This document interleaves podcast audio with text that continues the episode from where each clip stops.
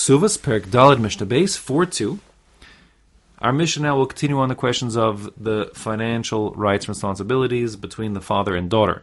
And now we're going to talk about who gets the ksuva payment in the event of death or divorce. Now, our Mishnah is going to assume that when a girl gets a ksuba, it happens at the time of her erison, at the time of her getting legally married, the first step, even though she hasn't yet moved in and functionally living with her husband. That's not the din. The halacha is the ksuba is not payable until after Nesu, until she moves in with her husband. But our Mishnah is assuming that it's payable from before. So therefore the question is, what happens if, says the Mishnah, Hama'aris is bito, a man marries off his daughter, meaning that he accepts the kesef kedushin on her behalf, and then vigersha, she gets divorced before she ever moves in with her husband. So now there's a 200 zuz ksuva payment. Who should get it? Him, the father, or her, the daughter. And Similarly, if it continues on, Erisa, he marries her off a second time, uh, Vinis Armalan, then again she becomes a widow, meaning that the would-be husband dies prior to Nasun before her, she moves in. So there's a second payment now, another ksubit payment. So we should get both those payments. Ksubasa shalo, says the Tanakama, both those payments um, go to the father. The reason why is because um, she was in his rishus, she is still part of his household, and he's marrying her off, he's the primary determinant, until she gets to become a Nesua, a married woman who's moved in with her husband, so she is still under the father's um, purview, and therefore he is the one who gets the payments, both those payments. Um, once she gets married, Nesuin, and moves in with her husband, she now becomes her own woman entirely, totally out of the purview of her father, and that being the case, um, as we'll see now in the Mishnah, he won't be getting anything. That's what the Mishnah says here.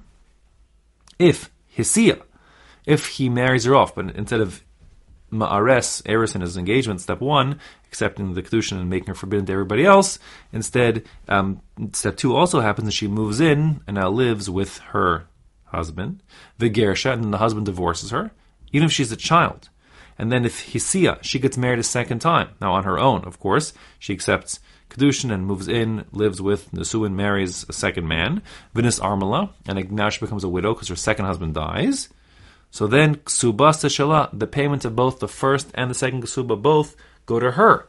Because as soon as she got married, Nesuin, she becomes her own woman, and the father is totally out of the picture. It's a little strange why the Mishnah like flip flops between Gerish and becoming divorced and and uh, and getting widowed.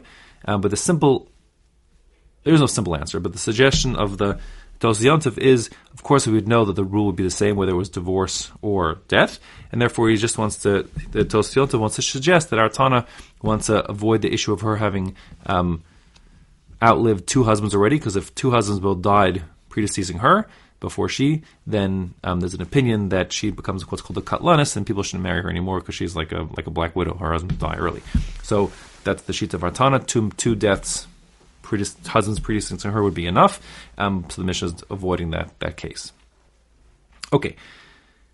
Rabbi Yehuda, Rabbi Yehuda says, wait a second. He, he, the second case of Mishnah said that when she gets married, the Suin, and moves in with her husband, both first and second husband, she, she gets both first and second ksuba payments. Rabbi Yehuda says, wait a second. At the time the first ksuba was written, back when she was not yet a Nesua, she was just an Arusa, the first time, because again our mission is assuming that the ksuba comes back at the Erison phase. So then she was still in her father's household. She hadn't yet become a married woman in Nesua, and therefore he should be entitled to that first payment. That's Rabbi Yehuda's thought. Rabbi Omer, Harishona Shalav, the payment for the first ksuba, after which she became divorced, should go to her father, because at the time was written, he was she was still in his rishus, she was still in his domain, under his purview, under his watch, under his legal right. Amrlo, but the rabbis say no, nothing doing. Mishesiya, as soon as she becomes a full blown married woman, moving in with her husband, so then Ein Lavir Rishuspa, then her father has no claim on her whatsoever, meaning the Ksuva payments, notwithstanding the fact it was written before Nesuin, it goes entirely and exclusively to her, the daughter.